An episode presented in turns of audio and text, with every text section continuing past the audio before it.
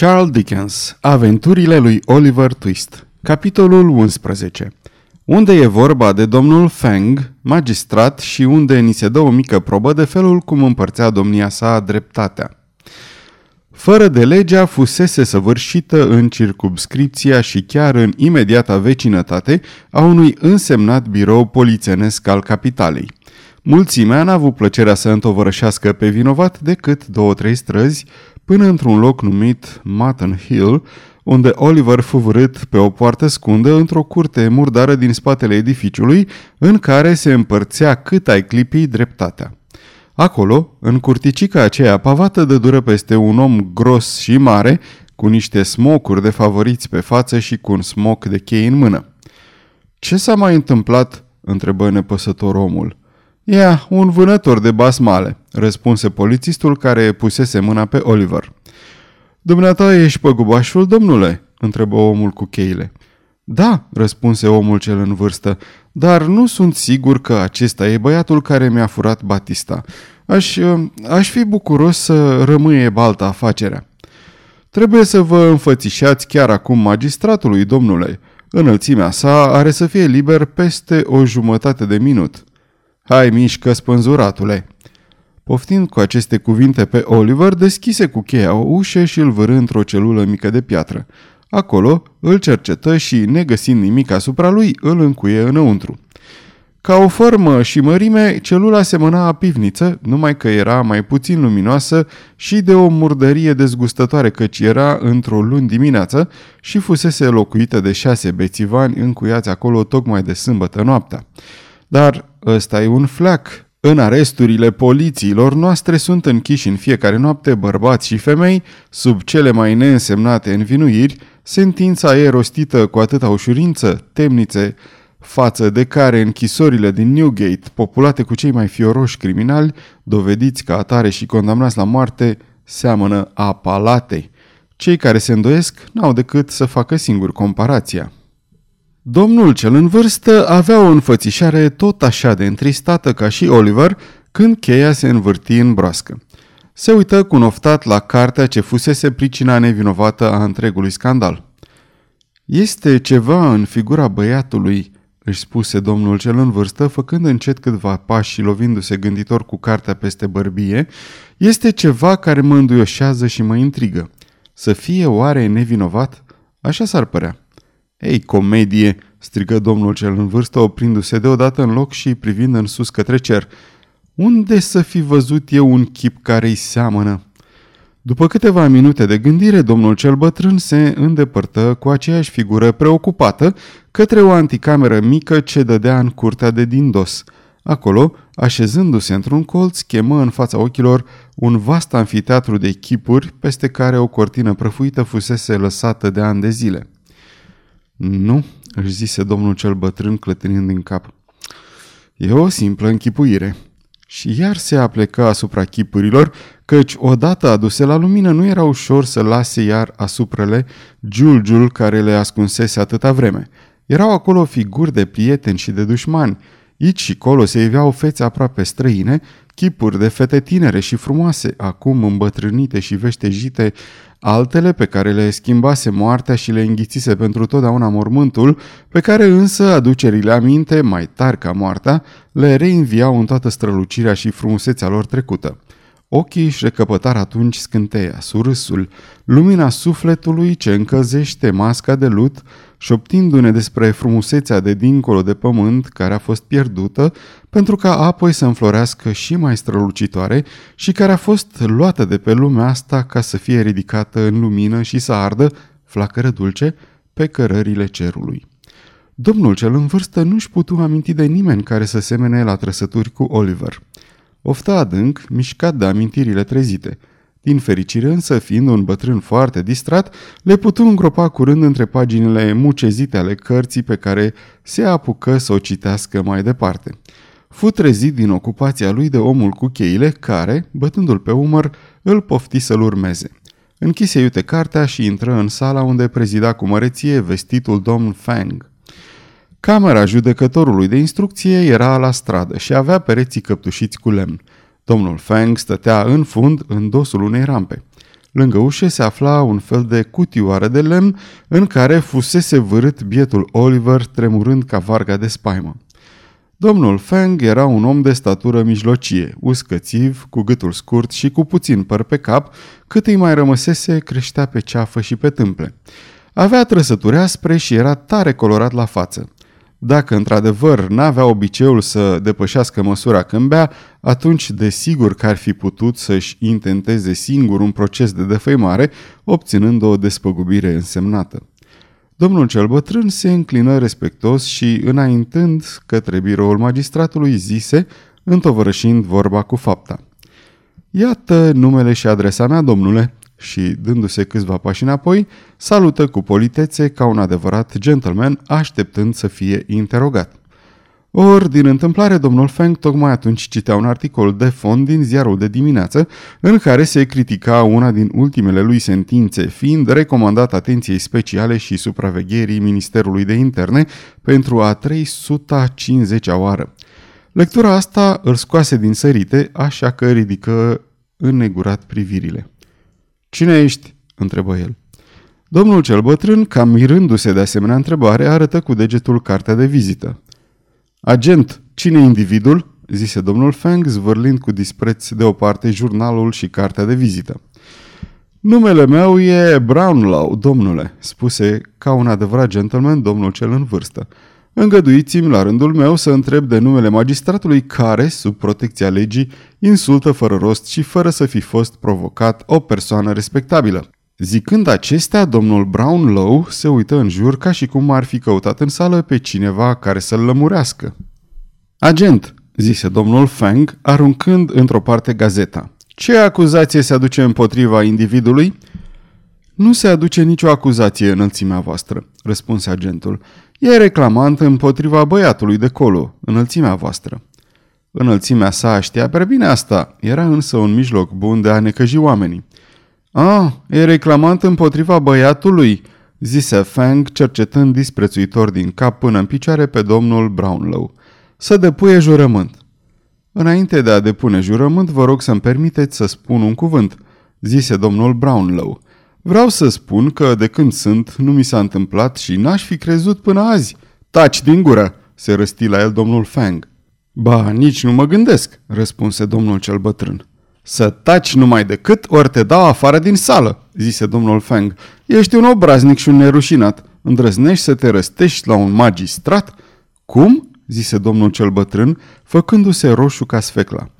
Pune pe individ să jure, zise Fang grefierului. Să nu mai aud o vorbă. Imediat să jure. Domnul Brownlow clocotea de indignare, dar gândindu-se probabil că ar putea să facă un rău băiatului, dacă și-ar da drumul furiei, se stăpâni și consimți să depună jurământul într-o clipă. Și acum, zise Fang, spune ce acuzații aduci împotriva băiatului. Ce ai de declarat, domnule? Mă aflam în fața unei tarabe de cărți, începu domnul Brownlow. Taci din gură, zise domnul Fang. Agent, unde e agentul? Să jure și agentul. Și acum, agent, spune cum s-au petrecut lucrurile. Agentul, luând o înfățișare umilă, povesti cum descoperise pungă și acum îl cercetase pe Oliver, negăsind nimic asupra lui și cum nu știa nimic mai mult. Este vreun martor?" întrebă domnul Fang. Nu este niciunul înălțimea voastră," răspunse agentul. Domnul Fang rămase tăcut câteva clipe, apoi, întorcându-se spre reclamant, spuse cu voce întărâtată. Ai de gând să spui odată ce plângere aduce împotriva băiatului? Da ori nu? Ai depus jurământ. Dacă te împotrivești să aduci dovezi necesare, am să te pedepsesc pentru lipsă de respect față de autoritățile statului. Să te ia... Cine și cum, nimeni n-a mai știut, căci pe grefier și pe temnicier îi apucară chiar atunci o tuse grozavă, ba cel din tâi mai scăpă pe jos întâmplător de sigur și o hârțoagă grea împiedicând pe cei de față să audă cuvântul. Cu toate desele întreruperi și repetatele insulte, domnul Brownlow izbuti să lămurească lucrurile, arătând cum, în surpriza momentului, alergase după băiat fiindcă îl văzuse luând-o la fugă și spera ca magistratul, în cazul când l-ar socoti pe Oliver vinovat numai de complicitate cu hoții și nu de hoție, să-l trateze cu toată îngăduința pe care i-o permite legea și să-i dea pedepsa cea mai ușoară. De altminteri, e și rănit, încheie domnul cel bătrân. Și mă tem, adăugă el cu multă energie privind spre banca acuzatului, mă tem că într-adevăr este bolnav. A, da, desigur, zise domnul Fang rânjind. Hai, hai, fără și retlicuri, cu mine nu-ți merge derbedeule, cum te cheamă? Oliver încercă să răspundă, dar limba nu l ajută. Era alb ca varul și îi se părea că totul se învârtește în jurul lui. Cum te cheamă, pungașule?" repetă domnul Fang. Agent, cum îl cheamă?" Vorbele din urmă erau adresate unui bătrânel cu o figură deschisă și cu jiletcă dungată, care sta în picioare lângă bară. Bătrânelul se plecă spre Oliver repetând întrebarea, dar văzând că băiatul nu în stare să răspundă și știind că tăcerea are să-l înfurie și mai tare pe magistrat, îngreuind astfel pedepsa băiatului, răspunse cei trecut prin cap. Zice că îl cheamă Tom White înălțimea voastră, spuse acel milos vânător de pungași. Aha, vrea să zică nu vrea să vorbească, spuse Fang. Foarte bine, foarte bine. Unde locuiește? Pe unde poate, înălțimea voastră, răspunse slujbașul, prefăcându-se iar că transmite răspunsul lui Oliver. Are părinți? întrebă domnul Fang. Zice că i-a pierdut de mititel înălțimea voastră, îndrăzni iar să născocească omul, dând răspunsul obișnuit în asemenea împrejurări. Se aflau aici cu interogatoriul când Oliver înălță capul, privi cu ochii jalnici în jur și se rugă în șoaptă să-i dea câteva picături de apă. Mofturi, zise domnul Fang, pe mine nu mă poți înșela. Cred că într-adevăr se simte rău înălțimea voastră. Încercă să-l încredințeze slujbașul. Știu eu mai bine, spuse domnul Fang. Bagă de seamă, domnule agent, zise domnul cel bătrân, ridicând fără să vrea mâinile. Are să cadă. Dă-te la o parte, agent, strigă domnul Fang, să cadă dacă îi face plăcere. Oliver profită de îngăduința domnului Feng și se prăbuși la pământ, pierzându-și cunoștința. Cei din jur se uitară unii la alții, dar nimeni nu îndrăzni să se miște. Știam eu bine că toate spre făcătorii, zise Feng, ca și cum faptul acesta era dovada. Lasă-l acolo jos, are să se sature curând de stat așa. Ce hotărâre luați în cazul de față, domnule?" întrebă încet grefierul. Scurt, pedeapsă, trei luni închisoare răspunse domnul Feng. Bineînțeles, muncă silnică. Goliți sala. Ușile se deschiseră ca urmare a poruncii și doi oameni se pregăteau tocmai să poarte copilul leșinat în temnița lui, când deodată năvăli înăuntru un om în vârstă cu înfățișare sărăcăcioasă, dar cuvincios îmbrăcat în niște straie negre vechi care înainte grăbit spre tribuna magistratului. Stați, stați, nu-l duceți! Pentru numele lui Dumnezeu, stați o clipă!" strigă noul venit, abia trăgându-și sufletul de alergătură. Cu toate că zeitățile care prezidează acest soi de tribunale exercită o autoritate arbitrară și imediată asupra libertății, reputației, caracterului și chiar vieții supușilor maestății sale, mai cu seama asupra celor din clasa de jos, cu toate că între aceste ziduri se desfășoară zilnic farse neînchipuite care ar stoarce lacrimi până și îngerilor, totuși, publicului nu e îngăduit să vadă și să afle de aceste isprăvi decât cu ajutorul gazetelor. De aceea, domnul Feng se înfurie grozav văzând pe acel musafir nepoftit care intră în felul acesta așa de puțin respectos. Ce înseamnă asta? Cine e ăsta? Dați-l afară, goliți sala!" strigă domnul Feng. Aceasta este o înregistrare Cărțiaudio.eu. Această înregistrare este citită cu respectarea legislației în vigoare pentru www.cărțiaudio.eu. Copierea, repostarea, multiplicarea, vânzarea, închirierea sau difuzarea publică a acestei înregistrări fără acordul scris al www.cărțiaudio.eu constituie infracțiune și se pedepsește conform legislației în vigoare. Pentru noutăți, vă invităm să vizitați site-ul www.cărțiaudio.eu și să ne susțineți cu un like, subscribe și follow pe canalul de YouTube Cărți Audio. De asemenea, puteți să-i susțineți printr-o donație pe naratorii voluntari ai acestui canal. Vă mulțumim și vă dorim audiție plăcută în continuare. Trebuie să vorbesc, strigă omul. Nu ies afară, am văzut totul. Eu țin librăria, puneți-mă să jur. Nu se poate să mă dați afară. Trebuie să mă ascultați, domnule Feng. N-aveți dreptul să mă opriți. Omul avea dreptate. Avea înfățișarea hotărâtă și afacerea începea să ia o întorsătură prea serioasă ca să mai poată fi înăbușită. Puneți-l pe individ să jure, mormăi Fang în silă. Și acum, omule, spune-ne ce ai de spus. Iată cum a fost, zise omul. Am văzut trei băieți, deținutul de colo și încă doi, hoinărind pe partea cealaltă a drumului pe când domnul citea.